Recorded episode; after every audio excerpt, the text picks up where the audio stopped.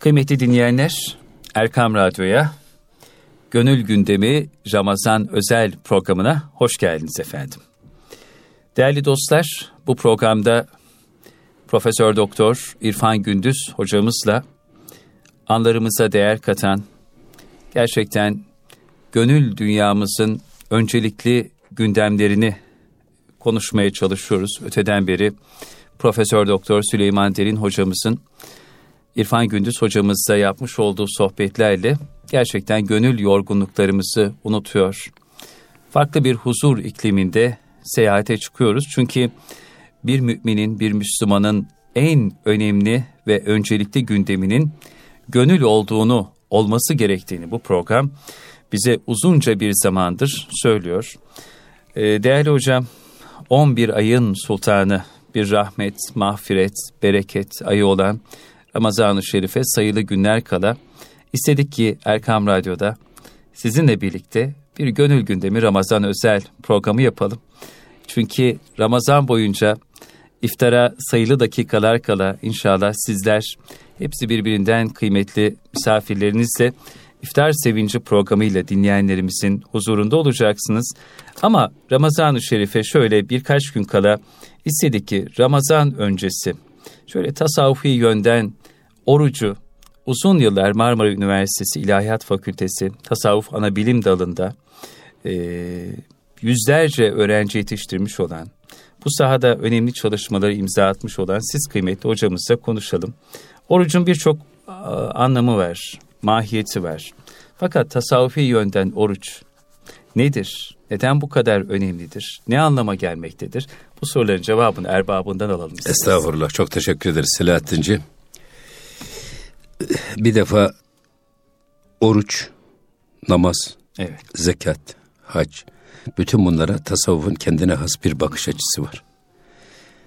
O yüzden kılleti taam, kılleti kelam, kılleti menam tasavvufta e, en önemli riayet edilmesi gerekli olan şey hassasiyetlerden birisi. Ne demek? Kılleti taam az yemek. Az uyumak ve az konuşmak. Hani derler ya çok mal haramsız, çok laf yalansız olmazmış. Şimdi burada esas Ramazan bizi kılleti taamda hmm. e, antrenmana sevk eden çok önemli bir ay.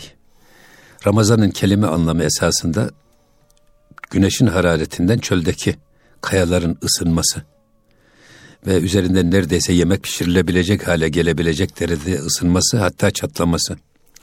Susuz kalan dudakların çöllerde çatlaması anlamına gelir Ramazan. Ramazan. Evet. Hmm. Şimdi oruç esasında Mevlana Mesnevi'de buyuruyor ki insanın yarısı ayıptan, yarısı gayiptan yaratılmış. Bu çok önemli. Bunun yani biraz açar Şimdi e, yarısı ayıptan dediğimiz kainatın temeli dört esas unsur üzerine bina edilmiş. Bütün felsefeciler bunda hemfikir. Burada su ve toprak, bir de hava ve ateş. Hı hı. Su ve toprak bizim ayıp tarafımızı, hayvani tarafımızı besleyen unsurlar. Yani su ve toprak. E, nebatat da su ve toprak bileşkenidir. Et de su ve toprak bileşenidir. Bunlarla ayıp tarafımız beslenir. Hayvani duygularımız güçlenir. Bedenimiz güçlenir. Hislerimiz güçlenir. Hava bile ateş de hava aldığımız oksijen. Bu oksijen vücutta yanar. Vücudun e, normal ısısını devam ettirir. Isınmasının faydası nedir? Damarlarda kan aynı sıcaklığı korursa, bedenin her noktası aynı sıcaklığı korursa, insan ruhu damarlarda dolaşır. Dolaşma imkanı bulur. Bu sıcaklığın gitmediği yerlerde, damarlarda, kanda e, düşme başladı mı hararette bakıyorsun oradan oraya ruh gitmiyor. Beden canlılığını kaybediyor. Ben çok böyle taze can veren adam gördüm. Ayaklarının ucundan başlıyor soğumaya. Yukarıya doğru bu soğuma tüyler diken diken ederek geliyor. Geliyor, geliyor, geliyor. En son saçlar diken diken oluyor. Allah. Sonra püf diyorsunuz adam boynu bükülüyor. Bir nefes. Ama o son nefes çıkarken ben bu saçların bayan saçının bile nasıl diken diken olduğunu gördüm. Bunlar da bizim gayip tarafımız. Hmm. Şimdi Cenab-ı Hak insanoğlunu tanımlarken Kur'an-ı Kerim'de biz insanoğlunu sudan yarattık. Topraktan yarattık. efendim balçıktan yarattık gibi ifadeler var. Ve burada hep kullanılan terim halaka terimidir. O yüzden insanoğlunun bu ayıp tarafını, bedeni tarafını, suret tarafını e, Cenab-ı Hak halk kelimesiyle ifade etmiş. O yüzden insanın yarısı halk aleminden bunu Mevlana ayıp alemi diye ayıpla gayip şey olduğu için birbirine uyum sağladığı için öyle söylemiş. Öbür taraftan ikinci kısımda ve nefaktu fihim min ruhi. Kulir ruhu min emri Rabbi. Bak orada sana ruhtan soruyorlar ey Habibin. De ki kulir ruhu min emri Rabbi. Ruh Rabbimin emrindendir. O yüzden gayip tarafımıza da emir alemindendir. Bir tarafı halk alemini, bir tarafı emir alemini temsil eder. Eğer burada baktığımız zaman ben bunu sık sık dinleyicilerimize hatırlarlar ama bugün tam yerindedir söylemek lazım. Mevlana Mesnevi'de diyor ki siz Musa ve Firavun kıssasını sadece tarihte olmuş bitmiş ve arşivlerin tozlu raflarında bekletilen bir olay olarak değerlendirmeyin. Esasında Musa ve Firavun kıssası her an her insanın içinde yaşayan dipdiri canlı bir vakadır. Yani Musa da Firavun da içimizdedir. İçimizdedir. Çünkü bizim e, halk alemimiz ya da ayıp tarafımız, hayvani tarafımız bizim o e, Firavun'u temsil ediyor. Öbür taraftan emir alemi tarafı ruh, melek. Bu tarafında gayb alemi temsil ediyor. O yüzden e, diyorlar ki Musa ve Firavun kıssası gönül dinimizde yaşıyor. Dolayısıyla bizim hani melekleri eğer düşünürsek melekler tek bir çizgide yaratılmış nurani varlıklardır. İsteseler de isyan edemezler. İtaatle mükellef. Bir tarafta da o gayip tarafımız işte meleki tarafımız. Bir de halk tarafımız var. Hayvanlar. Hayvanlar da tek bir çizgide yaratılmış. Onlar da içgüdüleri ve şehvetler istikametinde yaşarlar. Dolayısıyla onların da akılları olmadığı için itaatle mükellef değildir. Ama insan bu iki hem ayıp tarafını, hayvani tarafı hem meleki tarafı birbirinde e, kendi bünyesinde barındıran mayası bu ikisiyle birlikte yoğrulmuş bir orta varlıktır. Vasatı camia diyorlar buna orta varlık.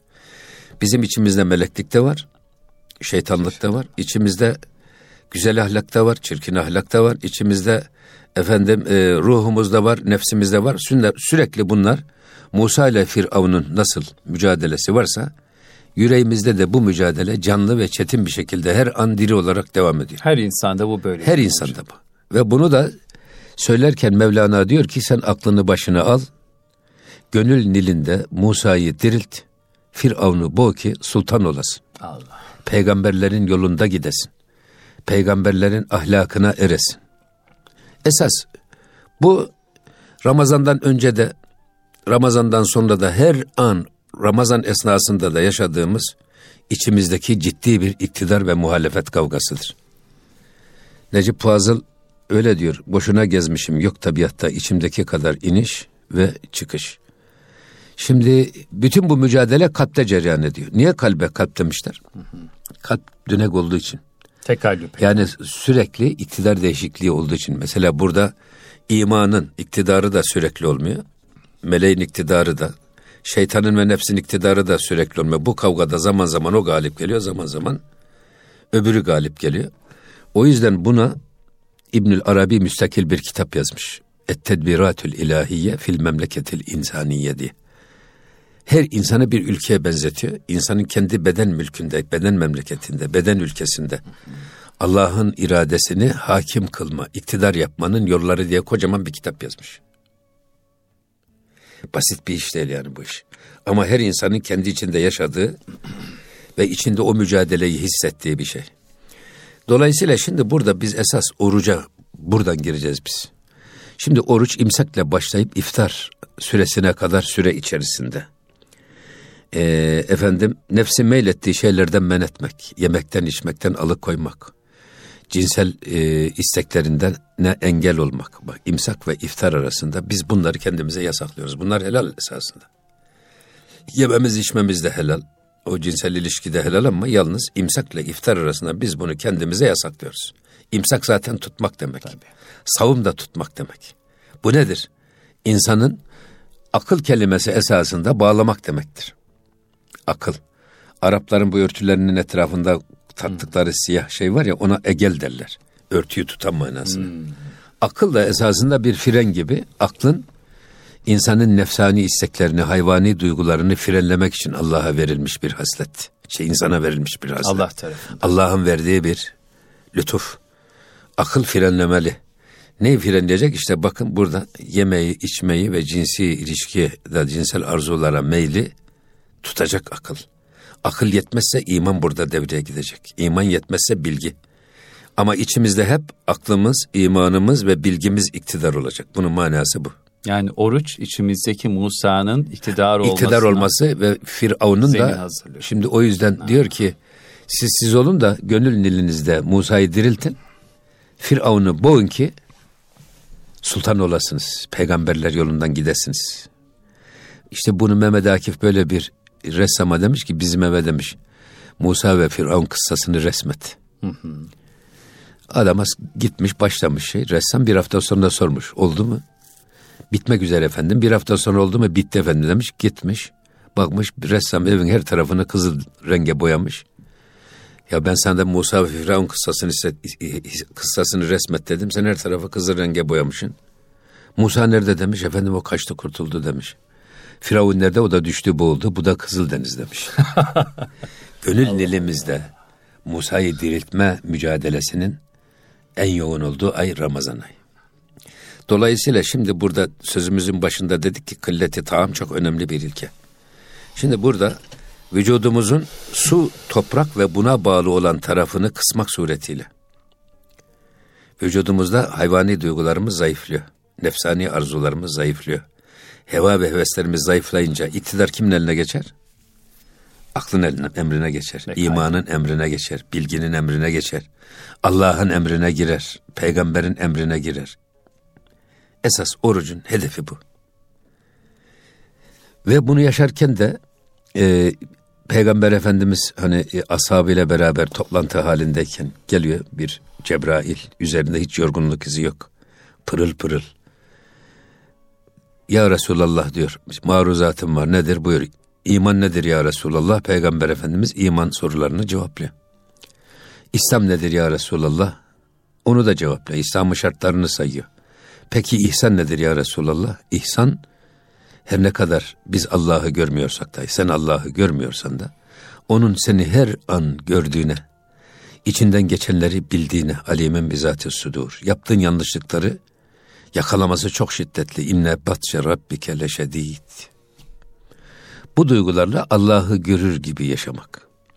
Allah'ın gözü önünde yaşamak. 24 saatimizin her anında Allah şuuruyla dop dolu, bütün harekatımız ve sekenatımızı o görüyor, biliyor inancıyla ona göre tanzim etmek, düzenlemek. Hep böyle ilahi kameraların altında Ve burada işte Ramazan bize ihsanı hayatın içinde yaşatıyor. Hayatın dışında değil.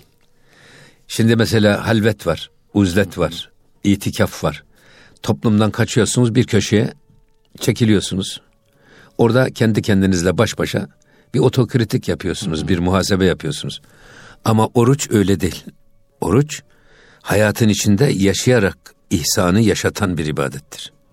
Bizi Allah şuuruna erdirmeye çalışan bir ibadettir. Bununla ilgili e, Mesnevi'de çok güzel şeyler var. Mesela e, tıfli canes şiiri şeytan baz kün bade zaneş ba meleken baz kün can çocuğunu e, şeytanın sütünden kes ki ondan sonra git sokaklarda meleklerle oyna. Oynaş. Melekleş. Şimdi burada e, Hanzala bin radıyallahu anh Peygamber Efendimizin çok sevdiği her sahabesini seviyor ama Hanzala Peygamber Efendimizin huzurundan ayrıldıktan sonra hüngür hüngür ağlayarak evine dönüyor. Dönerken e, Hazreti Ebu Bekir Efendimiz'e rastlıyor. Hayrola Hanzala niye böyle hüngür hüngür ağlıyorsun? Sorma diyor. Efendim ben münafık oldum. Allah Allah. Hanza, Hanzala'nın en büyük korkusu münafak, nifaka düşmek, münafık olmak korkusunda çok hassasiyeti var. Hatta yeni evlenmiş, e, savaşa gidecek gazaya ve Gaza esnasında gaza bitmiş, zafer kazanılmış. Peygamber Efendimiz buyuruyor ki bana ne oluyor ki gökte Hanzala'yı meleklerin yıkadığını görüyorum. Şimdi şehitler yıkanmaz. Bunun üzerine ashab-ı kiram bunda bir hikmet vardı diyerek şüheda arasından Hanzala'nın bedenini arayıp buluyorlar. Bakıyorlar ki yıkanmış. Daha alnından filan sular yeni yeni sızıyor. Onun üzerine hanıma, hanımına geliyorlar. Ya böyle böyle oldu. Nedir bu? Hanzala bin Rebi e, nifaka karşı çok büyük hassasiyeti vardı. Cihat çağrısına ayak sürüyerek gitmek nifak alametidir. Hadisine muhatap olmaktan korktuğu için gusül abdesti alması gerekiyordu. Cihat çağrısına gusül abdesti bahanesiyle geç intikali bile nifak alameti olarak telakki ettiği için hemen kılıcını kuşandı, atına bindi ve o minval üzere şehit oldu. İhtimal ki diyor hanımı. Melekler ona e, cephede gusül abdesti aldırmışlardır. Böyle bir insan. Bunun üzerine Hazreti Ebu Bekir alıyor Hanzala'yı e, Peygamber Efendimizin huzuruna götürüyor. Ya Resulallah böyle böyle söylüyor Hanzala ne buyurursunuz? O imandandır diyor Peygamber Efendimiz. Eğer diyor siz benim huzurumdaki elde ettiğiniz o haleti ruhiyeyi, o manevi hazzı, o manevi kişiliği ve kimliği benim gıyabımda da devam ettirseydiniz Medine sokaklarında melekler sizinle musafaha ederdi. Şimdi burada da işte Mevlana sanki ona telmihen can çocuğunu şeytanın sütünden kes. Şeytanın sütü nedir? Şeytanın dört tane, şey ne, üç tane çok büyük silahı var. Nedir onlar hocam? Şehvet, şöhret ve servet. Bak şehvet, şöhret ve servet. Üç. Bu üç tuzakla insanları baştan çıkararak Allah'a isyan ettirir. Esas şeytan sütü bu üç zaafı besleyen ve kuvvetlendiren damarlardır. Gıdalardır. Oruçta biz bunların üçünü besleyen gıdaları, damarı kestiğimiz için onlar zayıflıyor. Zayıfladığımız zaman o zaman şeytanın sütünden kesiliyoruz ve o zaman melekleşiyor insan. İçimizde melek iktidar oluyor. Şeytan değil, melek egemen oluyor. Adeta bir melekleşme provası mı yaşıyoruz tabii, hocam Ramazan'da? Tabii melekleşme provası. Evet. O yüzden bir, e, orucu bu şekilde algılamak lazım. Bak bizim hislerimizi, nefsimizi, şehvetimizi, ya. hayvani duygularımızı besleyen damarları kısmak suretiyle vücudumuzda ruhun, imanın, aklın egemen olmasını sağlıyoruz. Kalbimizde iktidar, meleğin, ruhun ve imanın emrine geçiyor. O zaman işte insan musalaşıyor, o zaman insan melekleşiyor, o zaman insan ayrı bir havaya giriyor. Bu yüzden ne diyor şey Mevlana? E, dünya hissi, hissi dünya, nerdubane in cihan. Bak, dünya hissi, dünyevi hisler, hayvani hislerimiz, onlar bu dünyanın merdivenidir. Hissi dini nerdumanı asıman, din hissi ise göklerin merdivenidir. Sizi göklere doğru tırmandırır. Mevlana'nın çok üzerinde durduğu bir şey var. Ben bunu da sık sık tekrar ederim. Şimdi topraktan bitkiye, bitkiden hayvana, hayvandan insana doğru bir yükseliş grafiği var. Mevlana böyle söylüyor. Toprak bitki olamaz ama bitkiye güç olur, vitamin olur, besin olur, gıda olur ve bitkinin bünyesinde bitki olma arzusunu böyle tatmin eder. Bitkiler hayvan olmak ister. Hayvan olamaz ama onlar da hayvanın vücudunda kol olur, kuvvet olur, irade olur, güç olur. O da hayvan bedenine böyle yükselerek o yükseliş arzusunu tatmin eder. Peki hayvanlar kime özenir? Hayvanlar da insan olmayı arzular. İnsan olamaz ama o da insanların bedeninde ister nebatat ister hayvanat gıda et. Onlar vücudumuza enerji olur, güç olur, kuvvet olur. Onlar da insan olma arzusunu böylece tatmin eder. Peki. İnsan kime? Bu trendi takip ettiğimiz zaman insan kime yönelmeli? Ha, peygamberlere doğru yönelmeli. Oradan meleklere doğru yönelmeli. Oradan da Allah'a doğru yönelmeli. Bu yükseliş trendi böyle devam etmesi lazım. İşte Ramazan bu çizgide bizi e, insanlığımızdan alıp peygamberlere, peygamberlerin ahlakına özenmeye, onları benimsemeye doğru bir mekanizma. Hatta oradan meleklere doğru tırmanma. Mesnevi'de Mevlana diyor ki, e, eğer insanoğlu diyor, kendi içinde nefsini yenerek, içindeki şeytanı yenerek, heva ve hevesini frenleyerek, ruhunu ve imanını içinde iktidar yaptığı zaman o adam Cebrail'den daha yüce bir varlık olur. Çünkü diyor meleklerin kendi içinde yenecekleri böyle bir direnç yok. Böyle bir güç yok. Sürekli itaatle mükellef. Ama bir de bunun tam tersi var. Eğer insanlar kendi içinde hayvani duyguların egemen yapar da ruh kaçacak delik ararsa, iman kaçacak delik ararsa, susturulursa, o zaman insan hayvanlaşır. Belhum Öyle bir insan da diyor Belhum Edal sırrına göre canavardan daha adi bir varlık olur. Çünkü hayvan acıktığında başka bir avı parçalar. Tokken hiç dokunmaz kimse. Ama insanoğlu bu hayvani karakterleri, hayvani duyguları eğer aklıyla kullanabilecek hale gelirse o insan canavarlardan daha vahşi bir yaratığa dönüşür. Ve biz bugün örneklerini çok çok görüyoruz. Dolayısıyla orucun orucu bu şekilde anlamak lazım. Bir, yani bizim hayvani duygularımızı, kötü ahlaki taraflarımızı, heva ve heveslerimizi güçlendirerek e, içimizde şeytanın nefsin iktidarını engellemek için bu damarları kısmak. O yüzden bağ begüsil e, ey püser diyor şey Mevlana. Ey delikanlı diyor bak bu artık bu bağlarını kes kopar. Ne zamana kadar altın ve gümüşün esareti altında kalacaksın.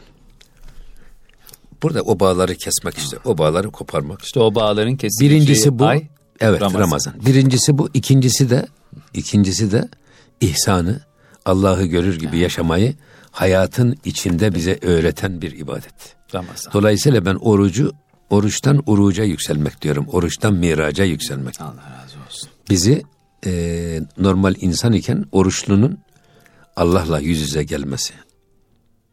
Allah'a doğru seyretmesi, o işte yükseliş trendini aynı çizgide devam ettirmesi. Bu esas insanlığın tabii bir gereğidir. Evet.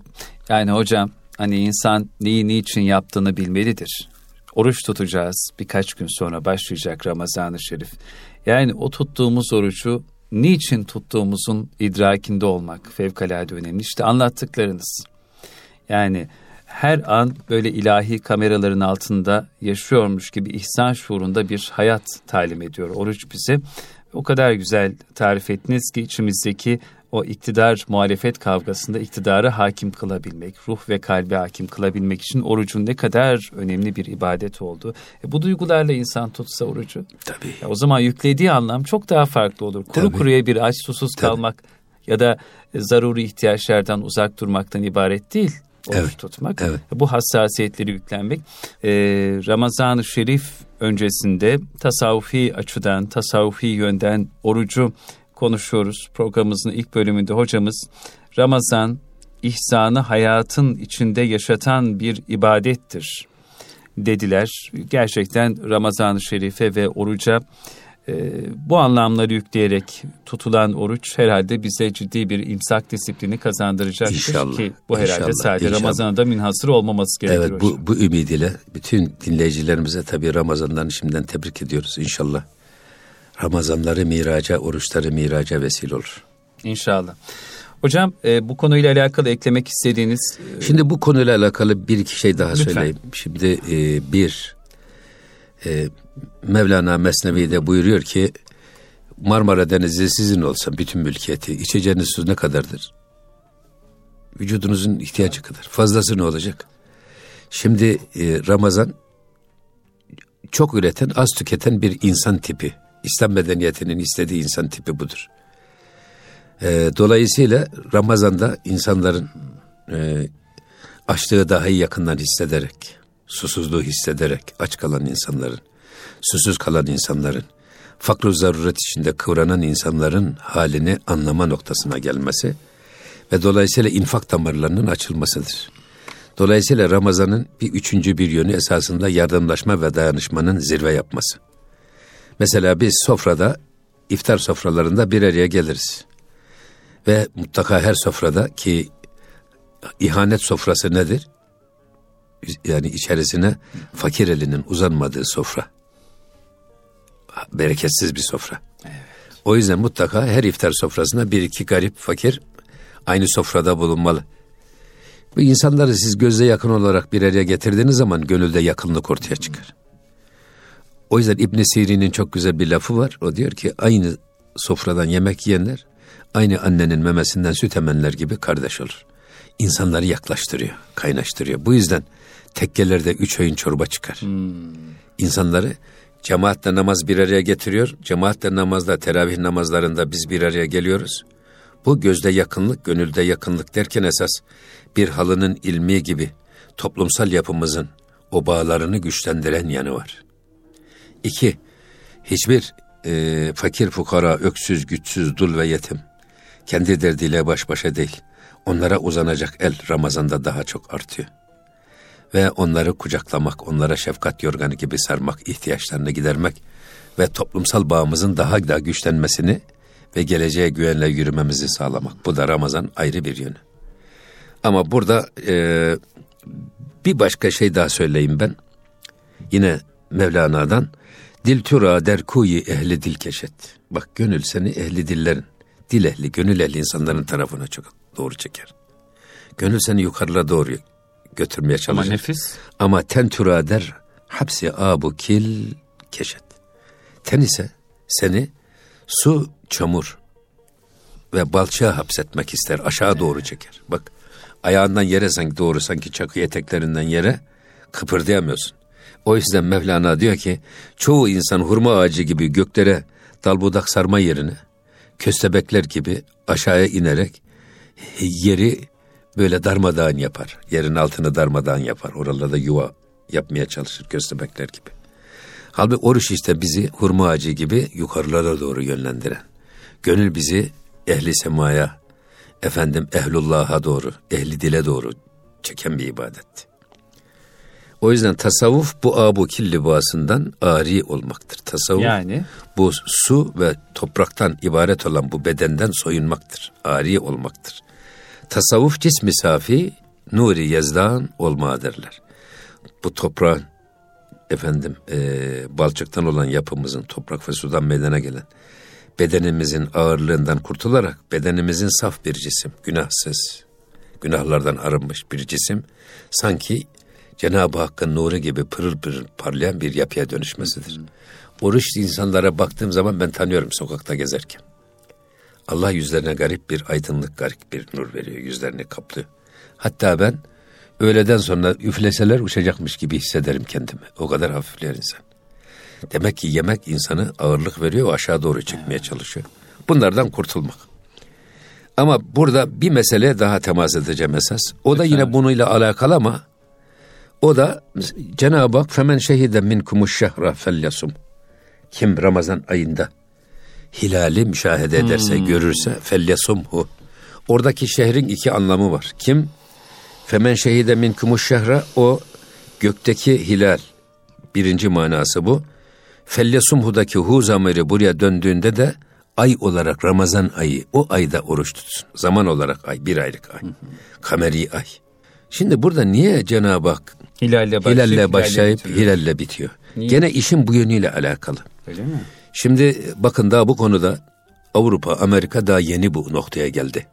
Cenab-ı Hak güneş ışığını ve cealnen siracen hem yakıcı yani e, ısıtıcı hem de e, aydınlatıcı olarak yaratmış. Siraç bu. Ve cealnel kamera münira. Biz ayı da sadece aydınlatıcı, ışık verici olarak yarattık. Isıtıcı vasfı yok ayın. Dolayısıyla e, ay ışığı ile yeryüzündeki nem oranı arasında doğru orantı var. Şimdi hilal o gümüşten bir yay gibi ufkumuzda doğduğu andan itibaren oruca başlıyoruz. Bu hilal büyüdükçe yeryüzünde rutubet oranı gittikçe artıyor. Artıyor, artıyor, artıyor. Bedir hali, mehtap. Hı hı. Onun bir gün öncesi ve bir gün sonrası. Bu üç gün yeryüzünde rutubet zirve yapıyor.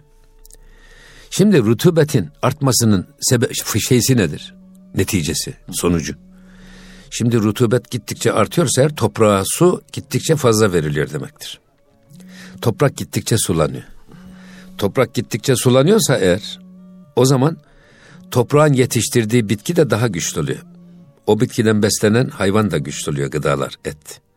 Bunlardan beslenen insan da güçlü oluyor. Dolayısıyla ayın ilk döneminde gittikçe vücudumuzun bu su ve toprak tarafı, hayvani tarafı, bedeni tarafı, efendim onlar gittikçe güçleniyor. En güçlü olduğu zaman da Eyyami biz dediğimiz o mehtap anı ondan bir gün öncesi bir gün sonrası. İnsan bedeninin, insan hislerinin, insan duygu, hay- hayvani duygularının en güçlü olduğu dönemde bu üç gün. Sonra gittikçe... Yani dinleyicilerimizin daha net anlayacağı şekilde hangi üç gün hocam bu? Ay, bu kameri ayların bak hilalle başladı ya Heh. hilal. Gittikçe büyüyor. Tamam. Ay bittikçe büyüyor ama mehtap ve bir gün öncesi bir gün sonrası kameri aylara göre 13, 14, 15. Bu üç gün mehtap günleri. Bu üç günler yeryüzünde rutubetin en fazla olduğu günlerdir. Dolayısıyla toprağın, bitkinin, efendim hayvani gıdaların, bunlardan beslenen insanların da şehvetinin, bedeninin, hayvani duygularında en güçlü olduğu gündür. O yüzden bugünlerde oruç tavsiye ediyor Efendimiz. Tabii geleceğiz ona. Şimdi ikinci gittikçe ay küçülüyor. Küçüldükçe gittikçe rutubet azalıyor. Azalıyor, azalıyor. En son bayram hilaliyle en düşük seviyesine iniyor. Bu sefer de bir rutubet çekilmesi var. Rutubet çekilmesi nedir? Toprağın susuz kalması, gittikçe suyun azalması, nemin azalması, ölün azalması. Şimdi bunun neticeleri nelerdir? Bakın İbrahim Hakkı Hazretleri Marifetname'de ay ışığının canlılar üstündeki etkiler üstünde çok uzun uzun durur. Diyor ki ayın ilk döneminde gittikçe diyor beden güçlendiği için gittikçe yeryüzünde su ve toprak daha güçlü hale geldiği için bunlardan beslenen insanların da gittikçe gücü artar. Bedeni gittikçe güçlenir. O yüzden diyor ayın ilk döneminde doğumlar çok olur. İkinci döneminde de gittikçe güç çekilmesi yaşandığı için ölümler çok olur diyor. Ayın ilk döneminde diyor doğan çocukların çoğu erkek olur. Ayın ikinci döneminde doğan çocukların çoğu kız olur diyor. Bak şimdi ayın ilk döneminde dikilen bitkiler yüzde yüz tutar. Yapılan aşılar yüzde yüz tutar. İkinci döneminde yapılan dikilen ağaçlar ya da yapılan aşılar zor tutar. Ayın ilk döneminde kanın pıhtılaşması 8 saniye ise eğer, ikinci döneminde bu 10 saniye çıkar.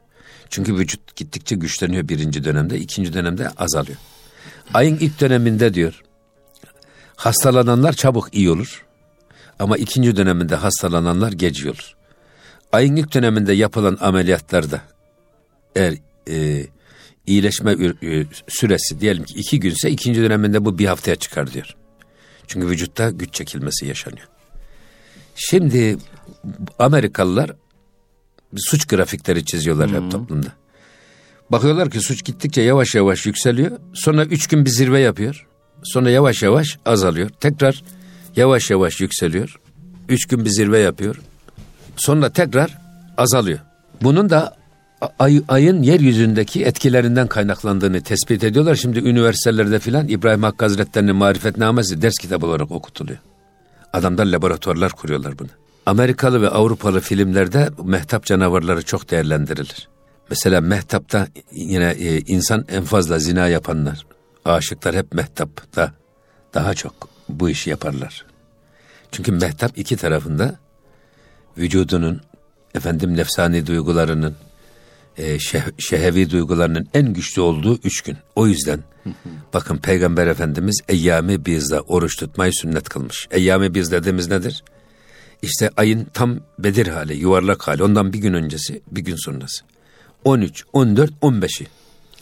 Bu üç günde siz oruç tuttuğunuz zaman e, tabiatla gelen bu e, bedendeki gücü kırıyorsunuz oruçla. Oruç da aklınızın, imanınızın, ruhunuzun egemen olmasını sağlıyorsunuz. Aksi halde mesela adam bir tabancayla bir adam vuruyor. Bir bıçakla öldürüyor birisini. Bunlar normal cinayet. Onlar ilk dönemde işleniyor. Ama esas üç günde işlenen cinayetler korkunç cinayetler oluyor bu üç günde. Allah Allah. Adam kesiyor, parçalıyor, torbalara koyuyor, çöp torbasına atıyor. Zinalar da bu üç günde oluyor. Çünkü şehvetin, hırsın, ihtirasın en yoğun olduğu üç gün. O yüzden Peygamber Efendimiz Eyyame biz orucunu niye sünnet kılmış? Bu arzuların, bu gücün kırılarak bedenimizde Allah'ın emirlerinin, Peygamber Efendimizin sünnetinin, aklımızın, imanımızın ve bilgimizin hakim olmasını sağlamak. O yüzden şimdi bakıyorum ben şimdi hep e, rü'yet hilal tartışmaları gündeme gelir. Her Ramazan Herkes hesapla mı olmalı, yok rü'yetle mi olmalı? Ama hiç kimse esas işin bu yönünü maalesef gündeme taşımıyor. Yine bu da orucu anlatıyorduk ya biz. Esas bizim su ve toprak tarafımızı, ayıp tarafımızı, halk alemine ait tarafımızı zayıflatarak, emir alemine ait tarafımızı güçlendirmek ve vücudumuzda imanımızın iktidarını sağlamak. Bunların hepsi bak hiç dışarıda değil. Hiç kimse dışarıda aramasın. Hepsi kendi kalbimizde cereyan eden hadisedir. Peygamber Efendimiz aleyhissalatü vesselam bize örnek olarak ne güzel söylüyor. Ey kalpleri değiştiren, eviren, çeviren Allah'ım. Sebbit kalbi ala dinik. Benim kalbimi senin dininde sabit kadem eyle. Ayağımızı kaydırma. Aramızı bozmaya, ayarımızı bozma ya Rabbi. Bak Peygamber Efendimizin Duası. beni Hud suresi ihtiyarlattı diyor. Niye ihtiyarlattı ya Resulullah sizi? Festakim kema ümirte ayeti. Allah'ın istediği gibi dost doğru ol. Herkes canının istediği gibi doğru olabilir. Marifet. Her, herkes keyfinin istediği gibi keyfince doğru olabilir. Ama marifet Allah ve Resulünün istediği çizgide yine onun istediği gibi sabit kadem olmak, müstakim olmak. Bu benim belimi büktü diyor. O yüzden fela tekilni ila nefsi tarfete aynin. Göz açıp kapayıncaya kadar kısa bir an içinde olsa beni nefsimin eline bırakma ya Rabbi. Bunu söyleyen kainatın efendisi. Alemlere rahmet olarak gönderilmiş Efendimiz. Hatta ve la ekalle min zalik. Göz açıp kapayıncaya kadar ondan da kısa bir an içinde olsa ya Rabbi beni senden gafil bırakma. İşte orucu esasında bu duygularla, bu şuurla yakalamak ve bu şuurla değerlendirmek lazım. Böyle olunca herhalde hocam Evet, insanın ömrü Ramazanlaşıyor. evet, E, ömrü Ramazan olanın e, ahireti de bayram olur sözü. Biraz bu hassasiyetlerle tutulan ya oruç ve yaşanan hayatla mesela kıymet ben, kazanır. tabii ben burada eee, şunu söyleyeyim. Sıhhati in his zimamure iten.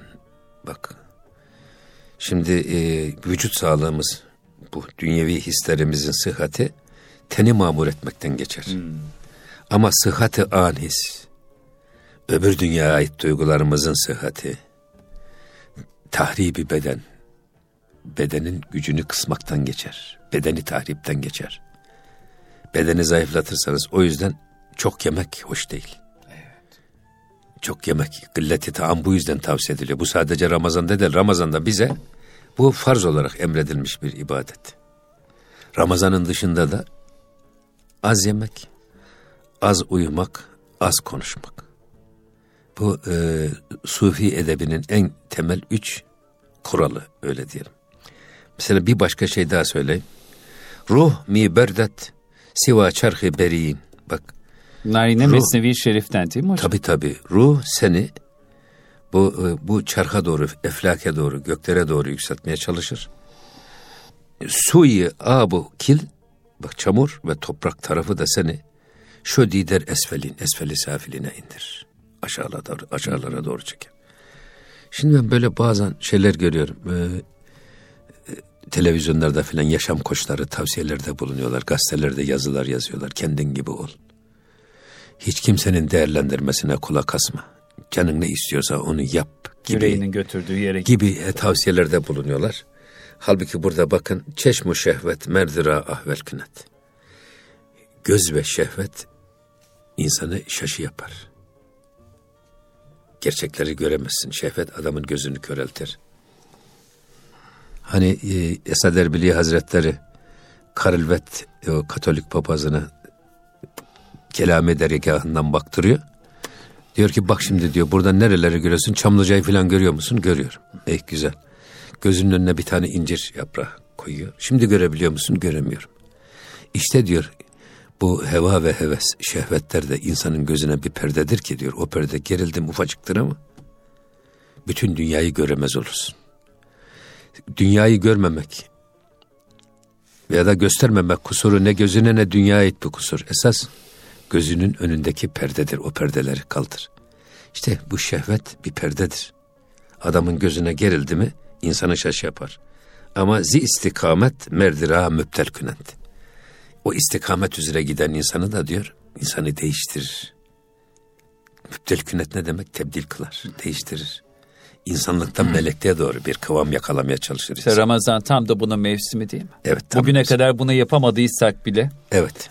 Ramazan'da böyle bir imsak disiplini içerisinde böyle İnş- bir melekleşme provasını yapabiliriz. Ümitsiz olmamak lazım. Hayır hayır hayır hiç ümitsiz olmamak lazım. Ben sözümün bir arasında yine Mesnevi'den Hazreti Pir'in tavsiyesi.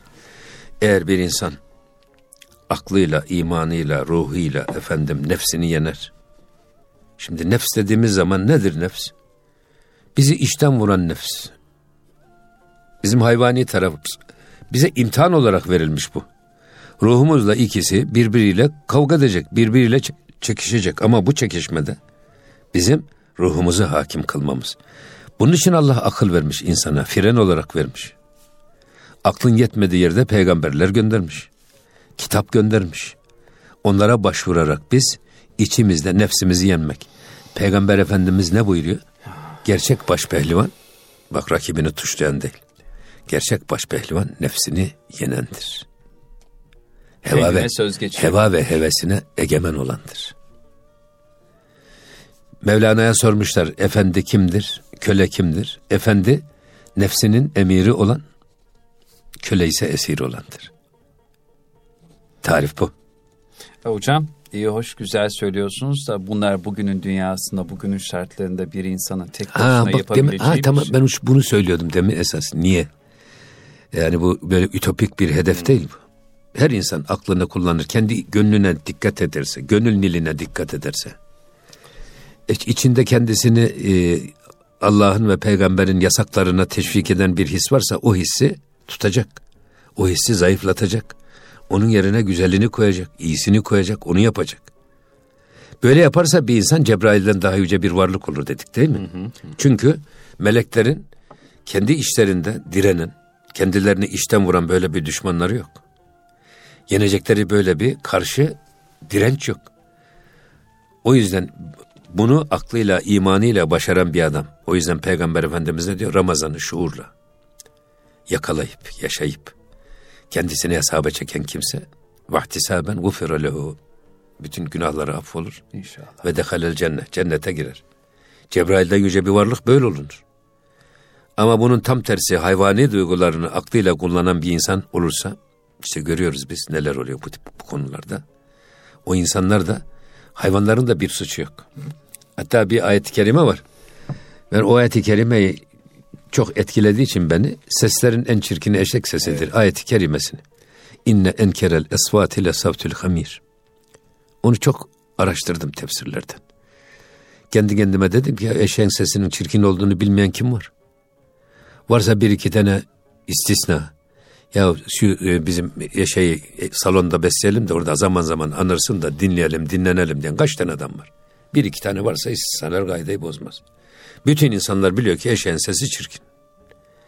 Ama Cenab-ı Hak Kur'an-ı Kerim'de bir ayette gündeme getirmiş. Bir hikmet olmalı bunun. Öbür taraftan eşeğin kendisi de biliyor sesinin çirkin olduğunu. Ama şimdi eşeğe hesaba çekseniz eşek diyecek ki benim ne suçum var ya Rabbi. Bu sesi bana sen verdin.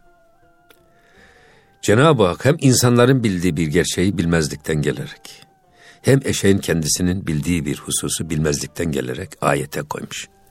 Burada bir hikmet aranmalı. Bunu aradım bütün tefsirlerde. Ne Nihayet fihi mafihte Hazreti Mevlana diyor ki bu ayette Allah tecahülü arif sanatı yapmış. Bilip de bilmezlikten gelerek ey kullarım bak bu noktaya dikkat edin. Burada sizin ibret almanız gereken çok önemli nokta var. Nedir o? O da eşeğin nerede ne zaman anırdığını bilmekle çözülür. Eşek iki yerde anırır diyor. Bir dişisini gördüğü zaman anırır. Bir de de karnını doyuracak bir şey gördüğü zaman anırır. Yani hayatını menfaati ve şehveti yönlendirir.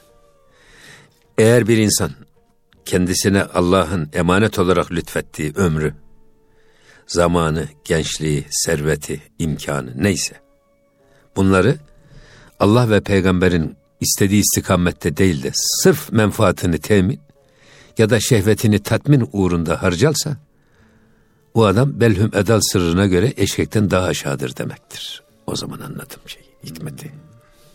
Yani hayatımızda hayatımızı şehvetimiz ya da menfaatimiz yönlendirmeyecek. Peki şehvetimi öldürecek miyiz biz? Yok mu edeceğiz? Hayır. Burada Asıl olan şehvetimizi biz kullanacağız. O bizi kullanmayacak. Nefsimizi biz kullanacağız. Gözümüzü biz kullanacağız. Kulağımızı biz kullanacağız. Dilimizi biz kullanacağız. Elimizi biz kullanacağız.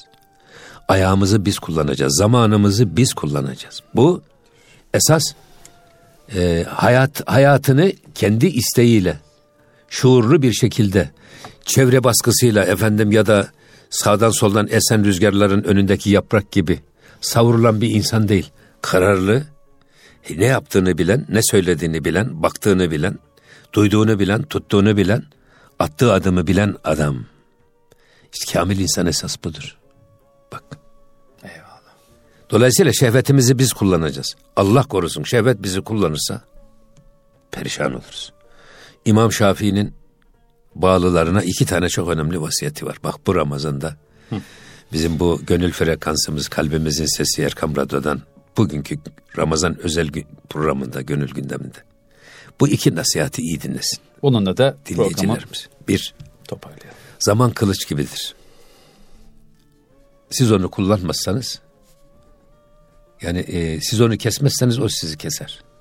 Bir, zamanımızı biz kullanacağız. Zaman bizi kullanmayacak. Şimdi bizim Anadolu'da çıkan neyse yakışanı. O şimdi e, anneler babalar çocuklarına ne moda oldu onu giydirelim. Çıkan neyse yakışan o diye. Hayır böyle bir şey yok. Zamanımızı biz kullanacağız. Zaman bizi kullanmayacak. Her anımız bizim Allah'la beraber olma şuuruyla geçecek. Her anımız 24 ayar Cenab-ı Hakk'ın istediği gibi değerlendirirsek eğer bizim geçmişimiz de çok sağlam olur. Geleceğimiz de garanti olur. Esasında geçmişi çürüten, geleceği yok eden şey insan şu anda önümüzde bir zaman ganimeti gelmiş. Bunu değerlendirmek yerine bunu biz geçmişte oyalanarak kaçırıyoruz. Gitti mi bir daha gelmiyor bu. Veya gelecek hayali kuruyoruz ya geleceksiz nasıl olsa geliyor. Ömrümüz yetiyorsa o geliyor. Niye gelecekten uğraşıyorsun? Sen aklın varsa şu içinde bulunduğun zamanı Allah ve Resulü'nün istediği çizgide 24 ayar değerlendir. Eğer herkes her anını ki buna sufiler İbnül e, Vakit. Sufi İbnül Vakit diyor. Sufi içinde bulunduğu anın oğludur.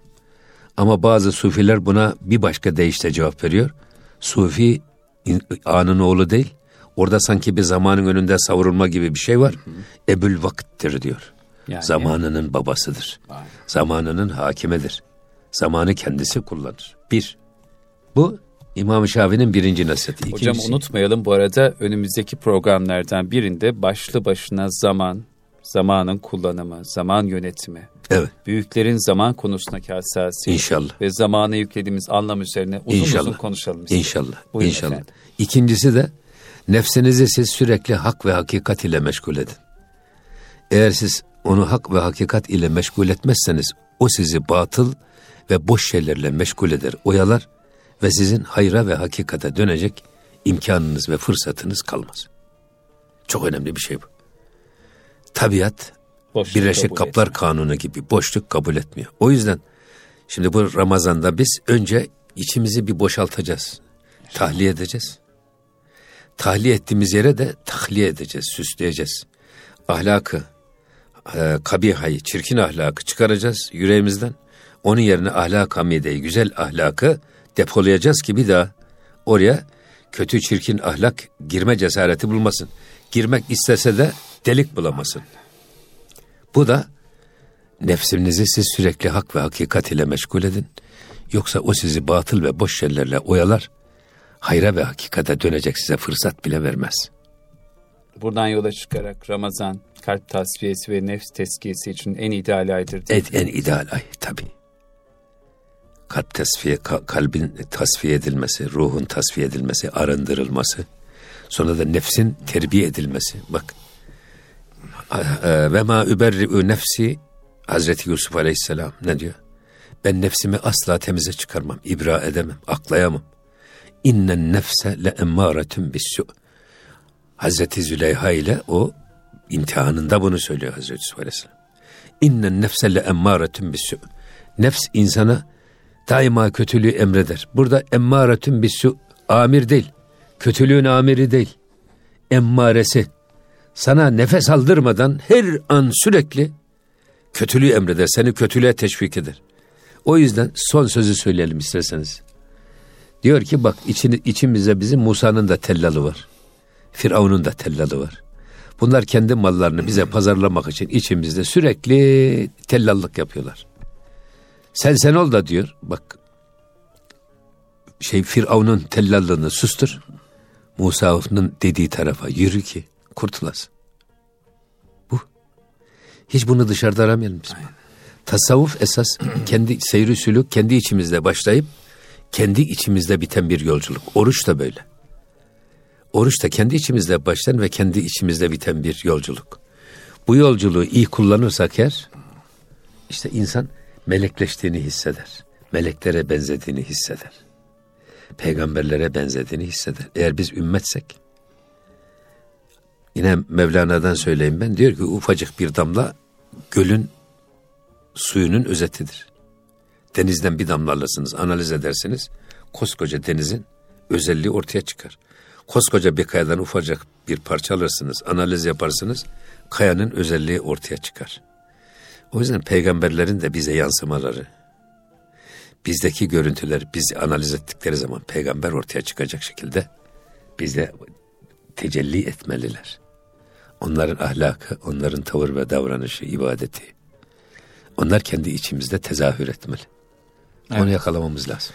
Allah razı olsun hocam. Cümlemizden. Tam da Ramazan-ı Şerif'i birkaç gün kala ayların sultanı olan, gönlümüzün sultanı olan Ramazan ayına birkaç gün kala böyle bir Gönül Gündemi Ramazan özel programı yapmamız çok isabetli oldu.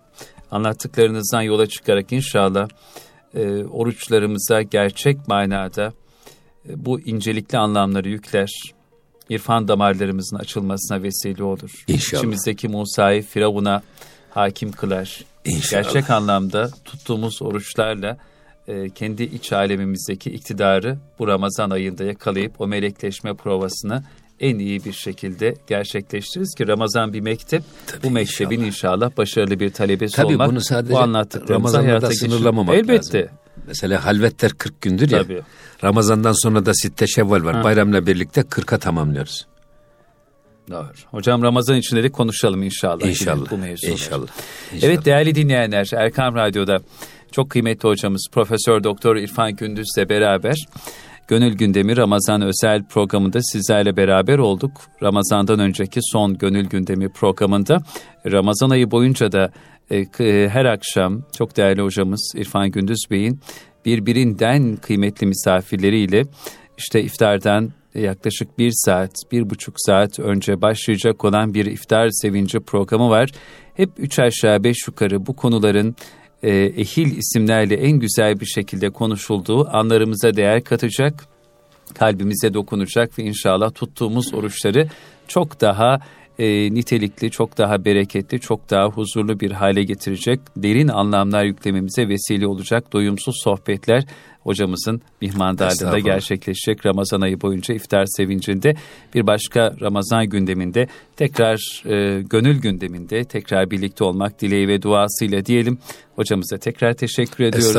Şimdiden hayırlı huzurlu Ramazanlar efendim. Allah emanet olun.